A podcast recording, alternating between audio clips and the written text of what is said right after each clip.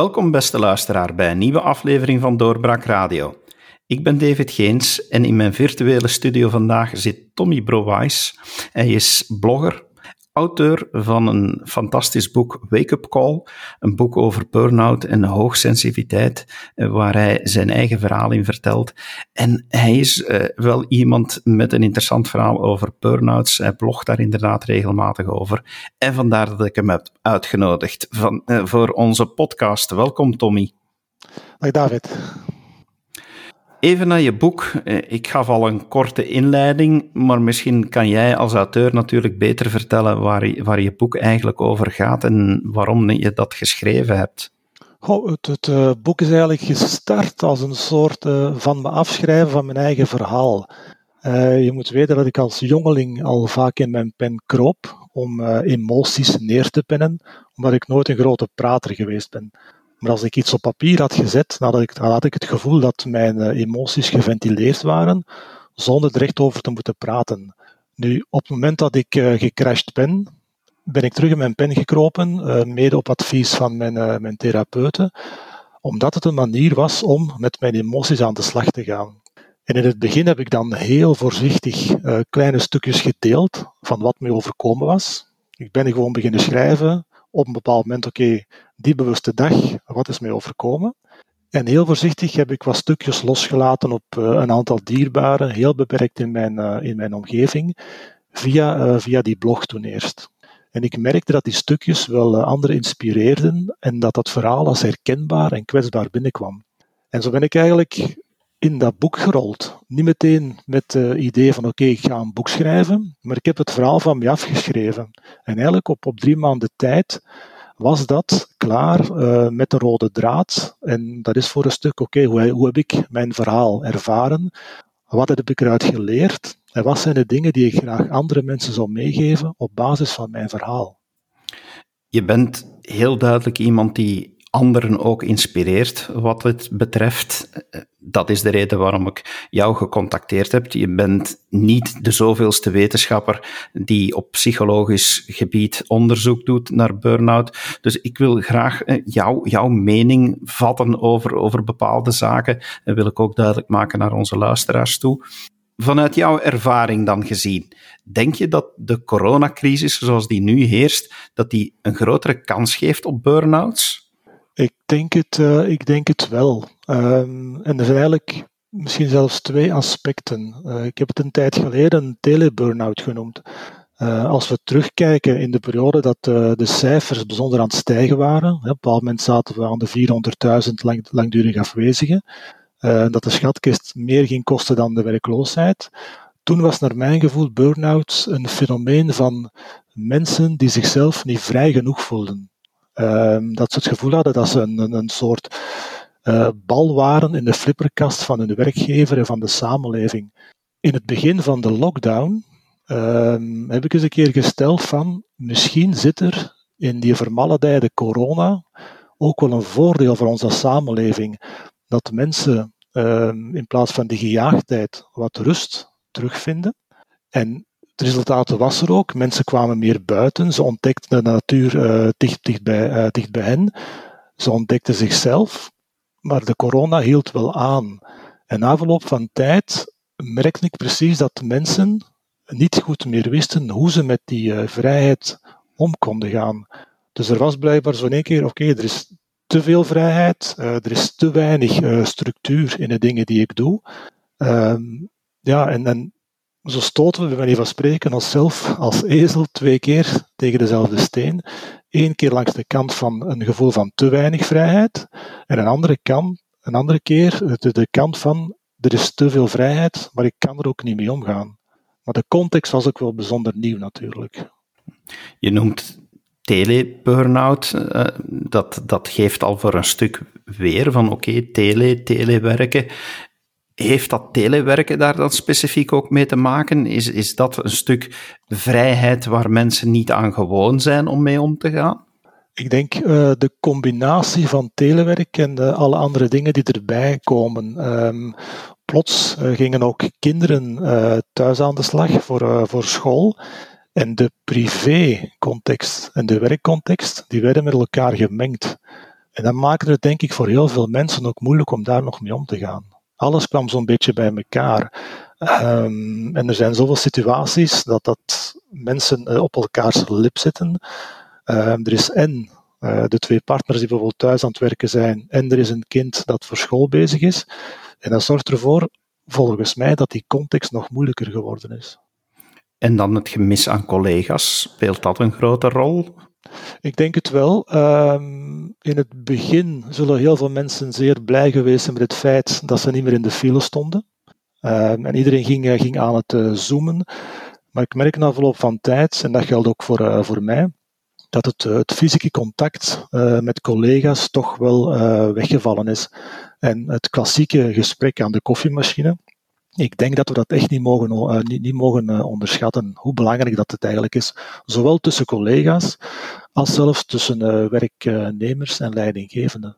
Als je het dan nu bekijkt vanuit je ervaring en zoals je de dingen ziet gebeuren, denk je dat telewerk, de eindafrekening, dat we kunnen zeggen dat mensen gelukkiger zijn met telewerk of net ongelukkiger? Ik denk dat uh, de uitkomst uiteindelijk zal zijn dat mensen er gelukkiger van zijn. Uh, als we terug in een situatie komen dat uh, telewerk een deel wordt van het nieuwe normaal, dat niet iedereen volledig zal thuiswerken, maar een combinatie kan vinden. En een combinatie in, in, in die balans tussen werk en privé. Een balans die vroeger volledig overhelde naar oké, ik, ik, heb geen, ik heb geen privé meer, alles wordt opgeslorpt door mijn werk dus toen helde de balans heel veel over naar, eh, naar die kant. Um, nu door dat telewerk zitten veel meer mensen constant thuis. En hebben ze voor een stuk ook het gemis van, van, van die werkvloer. Ik geloof in die gulden middenweg. Um, noem het gedeeltelijk uh, telewerk voor de jobs waar het kan natuurlijk, hè, want het kan ook niet overal. Inderdaad, het kan niet overal.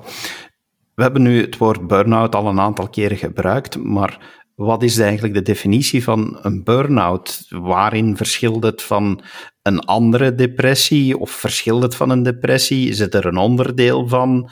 Hoe moet ik het definiëren? Ja, hier, uh, ik ben, ben, geen wetenschapper natuurlijk. Um, wat ik voor mezelf kan zeggen is dat voor mij burn-out niet louter een fysiek uh, aspect in zich droeg. Voor mij was het een uh, combinatie van het fysieke en het mentale. Um, waarbij het mentale misschien zelfs overheersend was. En dat het uiteindelijk wel mijn lichaam parten begon te spelen. Uh, dat ik er ook signalen van kreeg die ik veel te lang genegeerd heb. Um, dus in mijn geval was het meer een, een, ja, ik heb het wel eens een soort mentale pijn, mentale jeuk, um, die, ik, uh, die ik niet meer kon wegkrabben. En waardoor ik eigenlijk ja, geparkeerd stond op een bepaald moment.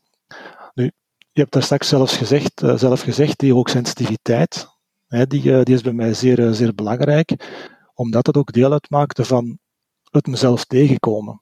Ehm, ik had al een bepaalde carrière achter de rug en ik merkte hoe langer hoe meer dat die harde bedrijfswereld niet altijd een matje was met de zachte kant die ik wel heb. En als je dan van nature ook een twijfelaar bent, ik heb mezelf ooit een levend vraagteken genoemd, Ehm, dan, dan wordt het ook moeilijk omdat je beslissingen die je neemt in twijfel gaat trekken en vooral ook achteraf. Je krijgt, je krijgt spijt van, van bepaalde dingen die je, die je gedaan hebt en vroeg of laat word je door die spijt verteerd. En het hoogsensitieve daar speelt ook omdat je voor een stuk, ik was dan in het mailmanagement terechtgekomen, dat je jezelf ook verantwoordelijk voelt voor de dingen die je anderen aandoet. En ik zeg aandoet hier bewust, omdat je bij bepaalde keuzes het gevoel hebt dat je mensen meesleurt in dingen waarvan je weet dat die hen pijn doen. Maar je weet dat pas achteraf. Dus in een heel concreet geval, ehm, in, mijn, in mijn geval was, was een heel lang fusietraject was een van de uh, druppels die de emmer deden overlopen. En het was een fusie waar ik wel achter stond vanuit mijn rol in ons product, om dat product ook overeind te houden en future-proof te maken. Maar een aantal aspecten van, de, van, van dat verhaal, um, ja, die draaiden toch anders uit dan ik verwacht had. Of ik heb die misschien op een bepaald moment ook weggeduwd, in mijn, uh, in mijn gevoel. En dan begint natuurlijk achteraf uh, die spijtverteringen, zoals ik, zoals ik net zei, van oké, wat heb ik gedaan? Uh, wat heb ik mezelf aangedaan? En wat heb ik anderen aangedaan? En die ballast gaat allemaal in je rugzak. En dat is eigenlijk, de file richting Brussel is dan de ideale manier om dat, dat, dat zelfverwijt en dat schuldgevoel alleen maar groter te maken. En hoe is het dan verder bij jou gegaan? Op een dag heb je dan zelf gezegd van, ik heb misschien een burn-out, of is iemand anders jou dat moeten komen zeggen van, van opletten, eh, je zit daar misschien mee. Hoe, hoe is eigenlijk ja, die term voor de eerste keer bij jou naar boven gekomen? Goh, het was al een, een tijd dat ik uh, aan het worstelen was met mezelf. Uh, dat ik uh, signalen had in mijn lichaam, de klassieke nekpijn, rugpijn. Dat ik ook cynischer werd op, het, op het werk. Normaal was ik altijd een zeer enthousiaste, gedreven ehm, creatieveling. Maar ik werd eerder een, een cynicus. En daar werd ik ook al eens op attent gemaakt door collega's. maar je gaat door omdat je vanuit een, een, soort engagement en een perfectionisme en een trots ook niet wilt loslaten. Nu, in die periode merkte ook mijn vrouw bijvoorbeeld dat ik niet meer thuis kwam. Ze zei het ook letterlijk zo, jij landt niet meer. Uh, dus ik was wel thuis, maar ook afwezig. er zijn momenten geweest dat ze ook dat ballonnetje doorprikt heeft en dat we samen aan tafel zaten, dat ze tegen mij zegt, ze was aan het praten en op een bepaald moment stopt zij met praten. En ik had dat niet eens door. Dus om aan te geven dat je um, eigenlijk wel fysiek er bent, maar mentaal niet op de afspraak uh, bent. En als je dan hoort dat uh, je oudste zoon gevraagd heeft wat er met papa aan de hand is, dan zijn dat wel signalen. En toch is de, de, ja, de finale push is er pas gekomen toen ik op een bepaald moment, uh, s ochtends om, om vijf uur, dat ik wakker werd, nadat ik een nacht weinig geslapen had, de zoveelste keer, dat ik voelde van dit gaat niet meer.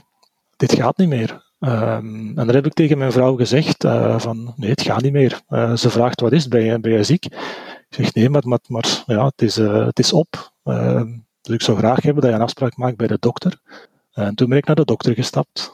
En nog altijd op dat moment had ik zo het idee in de wachtzaal van die gaat mij vragen hoe het met me is. Ik ga mijn verhaal doen en dan komt dat weer wel goed maar die stelt zijn vraag: wat kan ik voor jou doen? En halverwege de eerste zin van mijn antwoord val ik stil. Ik krijg niks meer gezegd en ik ben gewoon in tranen uitgebarsten. Als een man van een eind in de veertig, bij de dokter in de wachtzaal. En dat was het eerste belangrijke kantelmoment. Ik had toen het gevoel dat ik in de diepste tal zat, bij manier van spreken. En toch, achteraf, zeker ook heeft mijn vrouw ermee op patent gemaakt, dat dat eigenlijk het eerste uh, lichtpuntje was.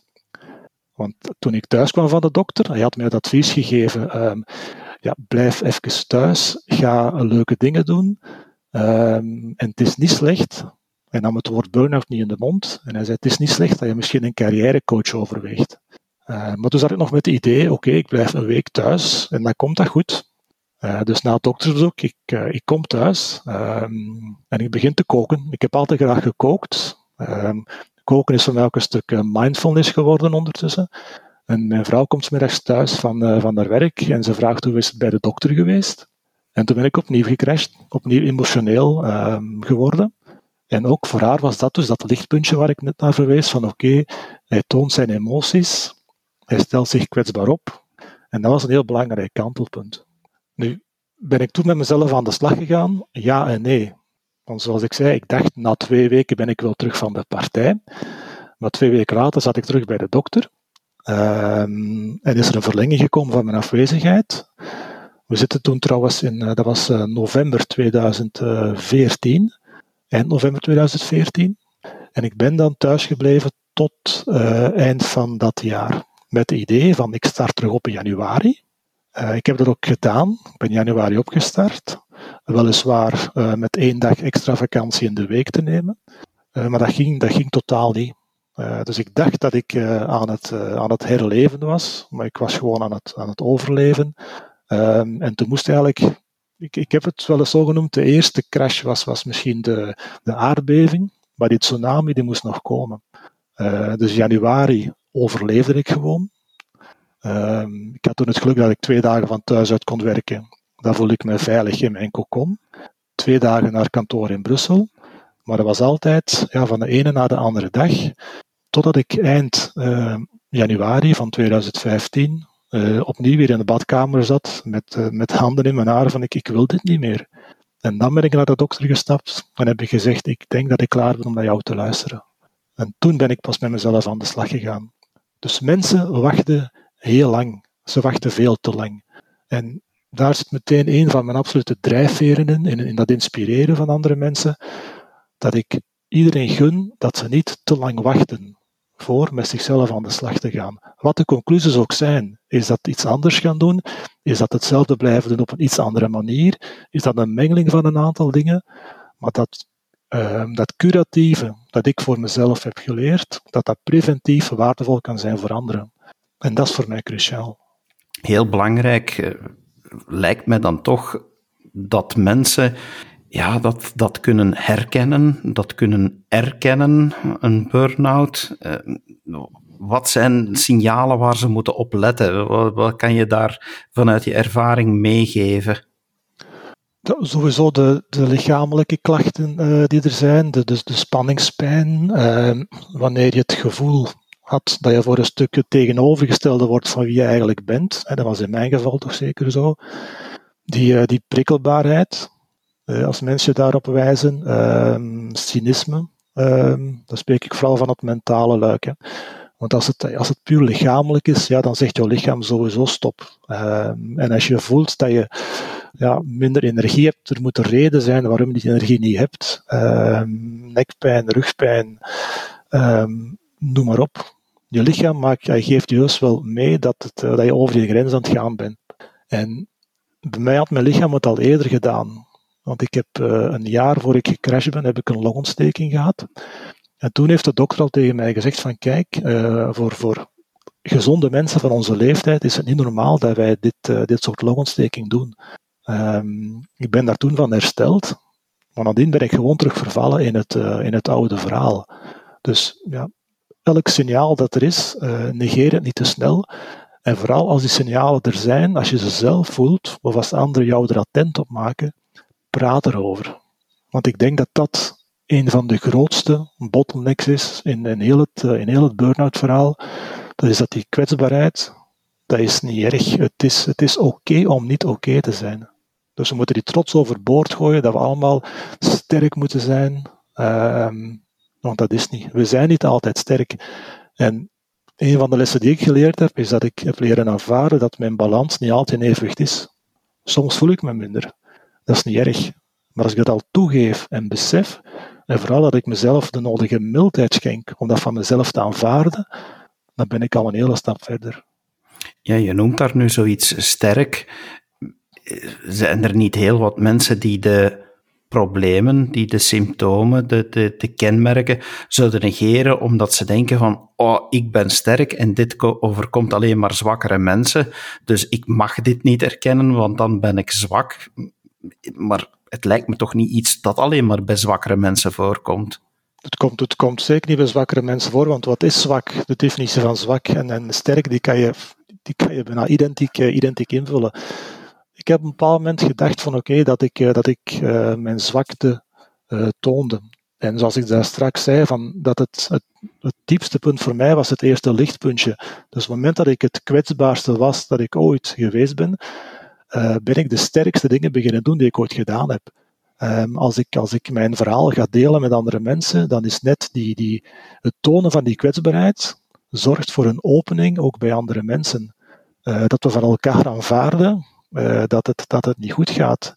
En ja, dat we ook niet ons laten leiden door, door wat, wat de algoritmes van, van sociale media ons opleggen als oké, okay, zo hoor jij je te voelen. Ehm, want, want als we ons daaraan spiegelen, ja, dan worden we nooit gelukkig. In die zin heb je misschien preventietips, zeker dan ja, nu in deze tijden. We hadden de concrete aanleiding om over, over telewerk te praten, de coronacrisis. Zijn er tips die je, die je geeft aan mensen? Op welke manier inspireer je hen om ja, een burn-out te voorkomen of uh, zich, zich sterker te wapenen ertegen? Uh, ik heb dat op een bepaald moment heb ik dat uh, gegoten in een, uh, in, in een aantal tips in vijf basisregels. En ik heb mijn inspiratie gehaald uit de vijf basisregels voor eerste hulpverlening, EHBO. Ehm, dat, is, dat is curatief. En ik heb die vertaald naar, naar, naar curatieve of preventieve um, regels. En ik noem dat EHPO, eerst hulp bij persoonlijke ontwikkeling. En de eerste regel van die vijf, dat is een, een, een klassieker. Als je aan mensen vraagt wat is het eerste wat je doet als je een ongeval ziet, dan zullen ze heel vaak zeggen, ah, ik ren naar die patiënt en ik ga die helpen. Maar ze maken één cruciale fout, dat is dat ze eerst aan hun eigen veiligheid moeten denken. Dat is de basisregel in de in hulpverlening. Dus mijn eerste regel voor, voor die, die zelfzorg is, zorg effectief voor jezelf. Um, zorg voor jezelf op mentaal vlak, zorg voor jezelf op lichamelijk vlak. Uh, ik vergelijk een lichaam wel eens met, met, met, ja, met een auto. Als een auto versleten is, dan vervangen we die. Maar je lichaam, dat kan je niet vervangen. Dus zorg voor jezelf, mentaal, lichamelijk, en durf jezelf ook te parkeren als dat nodig is. Dat is, dat is de eerste belangrijkste regel. Uh, tweede regel voor mij, dat is uh, ken jezelf. Dus weet wie je bent. Uh, in mijn geval, of heel vaak, is, is, is een burn-out een vorm van een identiteitscrisis. Ik noem het, het uh, geen depressie, ik noem het een identiteitscrisis. Dat je niet goed meer weet um, wie je bent en vooral wat je wilt. Je weet nog wat je niet wilt, maar je weet niet wat je wel wilt. En die kloof, die kan, uh, die kan heel uh, ver gaan. En hoe langer dat je wacht om die kloof te dichten, des te moeilijker het is. Dus weten wie je bent. Er zijn klassieke manieren om dat te doen. Hè. er zijn persoonlijkheidsanalyses. Ik adviseer mensen wel eens om zichzelf in kaart te brengen, via een moodboard bijvoorbeeld. Of, of sterker nog, kijk eens naar jezelf als een bedrijf. Wat zijn jouw waarden? Wat is jouw visie op de maatschappij? Wat is jouw missie? Wat wil jij betekenen? Wat vind jij belangrijk? Wat zijn jouw waarden? Wat zijn jouw normen? En, en durf vanuit een soort ik-bedrijf naar de samenleving te kijken. Dus dat is de tweede tip. Uh, ken jezelf. Een derde tip uh, voor mij is vertrouw jezelf. En dat betekent voor mij zorg. Heb het gevoel dat je goed bent zoals je bent. Dus opnieuw, dat perfectionisme, um, gooi dat niet overboord. Maar vertrouw jezelf en vertrouw de keuzes die je maakt. En in die derde tip zit ook een stuk uh, mindfulness dat belangrijk is. Dus vertrouw jezelf en vertrouw de tijd. dus dat die, eh, dat die voor jou wonderen kan verrichten, als je dat zelfvertrouwen hebt. Een vierde tip, dat is dat je anderen kunt vertrouwen. Dat mag. Dat is dat kwetsbaar opstellen. Dus dat je met je verhaal ergens terecht kunt, omdat je, je leert over jezelf, maar je kan ook uh, van anderen leren. Uh, en ik geloof dat, dat door het delen van, van kwetsbare verhalen, uh, dat we zo een sterke kracht kunnen, kunnen vermenigvuldigen. De laatste tip, en dat is misschien eentje die wel eens, wel eens vergeten wordt, dat is ehm, dat je ook effectief aan de slag gaat.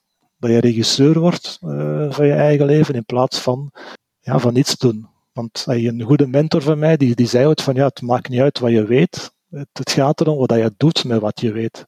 En dat was voor mij ook een heel belangrijke, want ik had in het verleden wel het gevoel dat ik mensen kon, kon geruststellen, dat ik hen kon helpen, maar ik paste het veel te weinig toe op mezelf. Dus ga ermee aan de slag en wacht daar niet mee. Doe dat nu, want later komt nooit.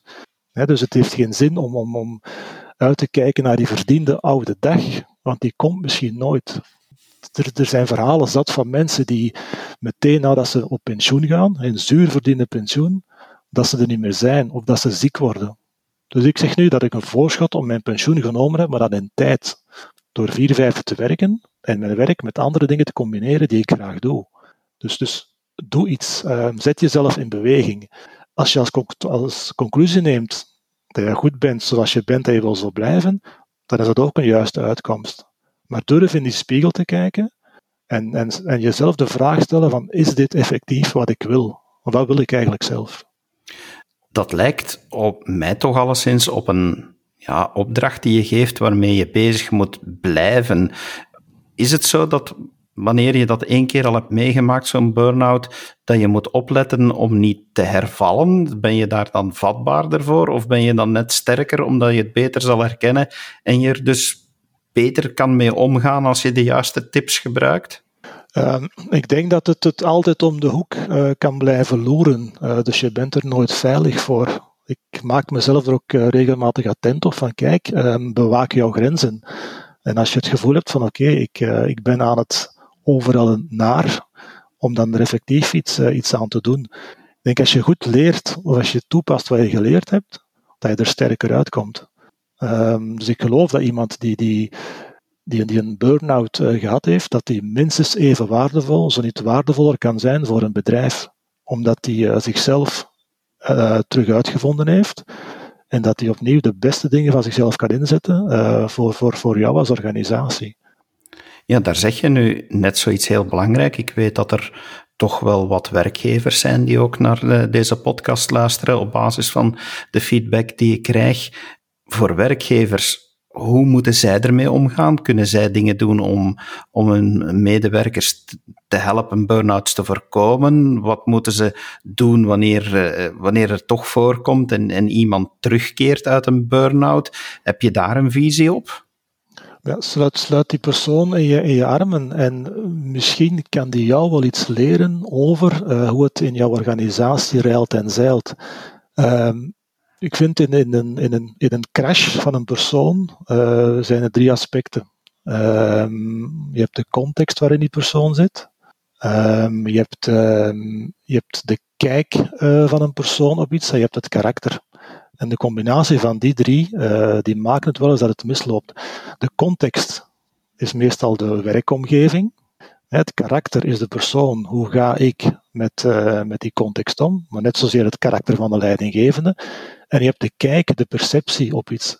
En als er nu één ding is wat, wat, wat uh, killing is voor, uh, voor, voor elke organisatie, voor elke relatie tussen personen, dan is het de perceptie van iets.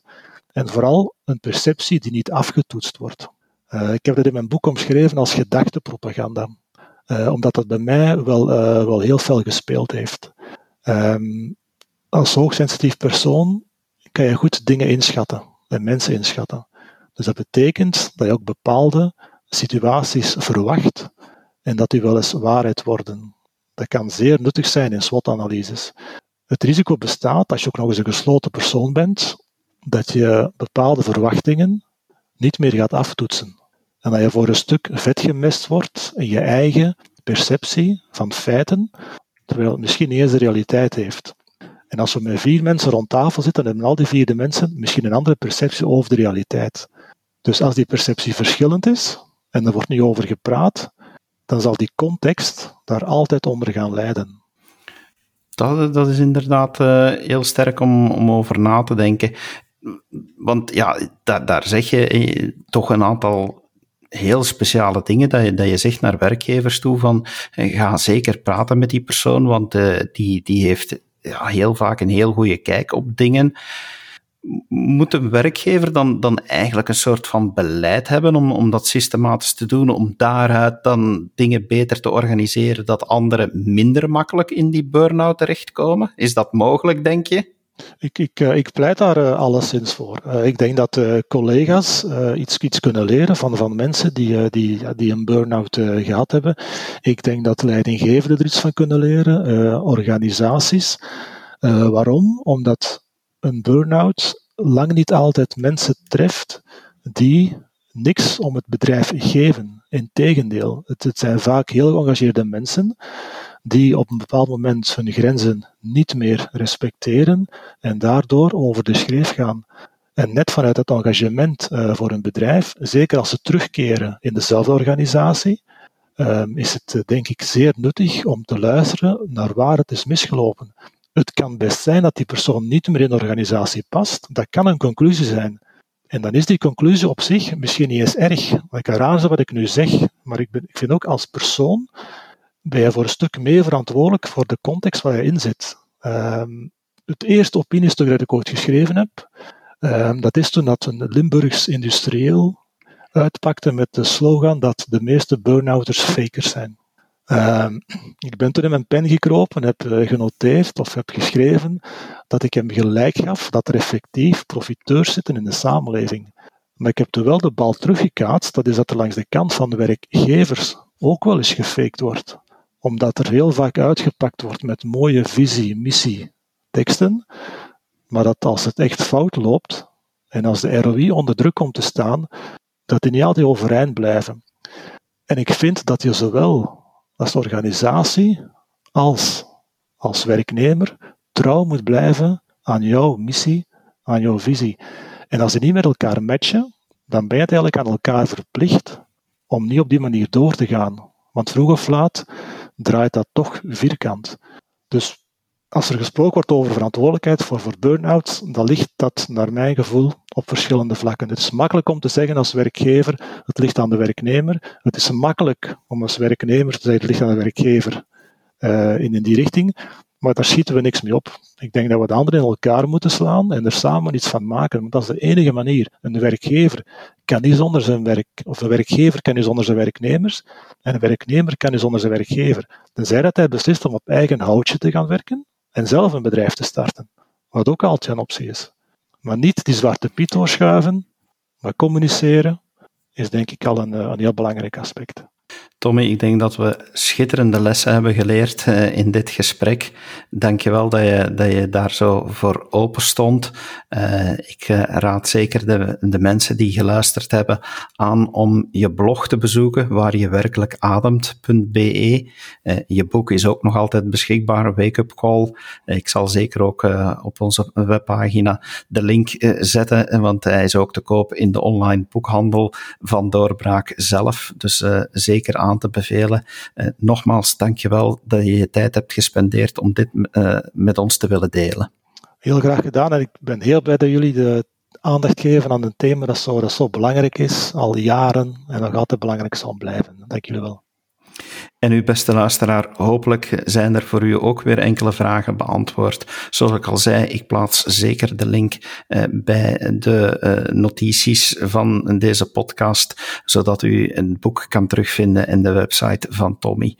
Dankjewel om te luisteren en graag tot de volgende keer. Dag.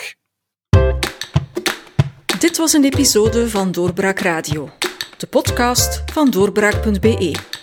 Volg onze podcast op doorbraak.be/slash radio of via Apple Podcasts, Overcast of Spotify. Bezoek ook onze website op doorbraak.be en steun ons door een vriend te worden van Doorbraak.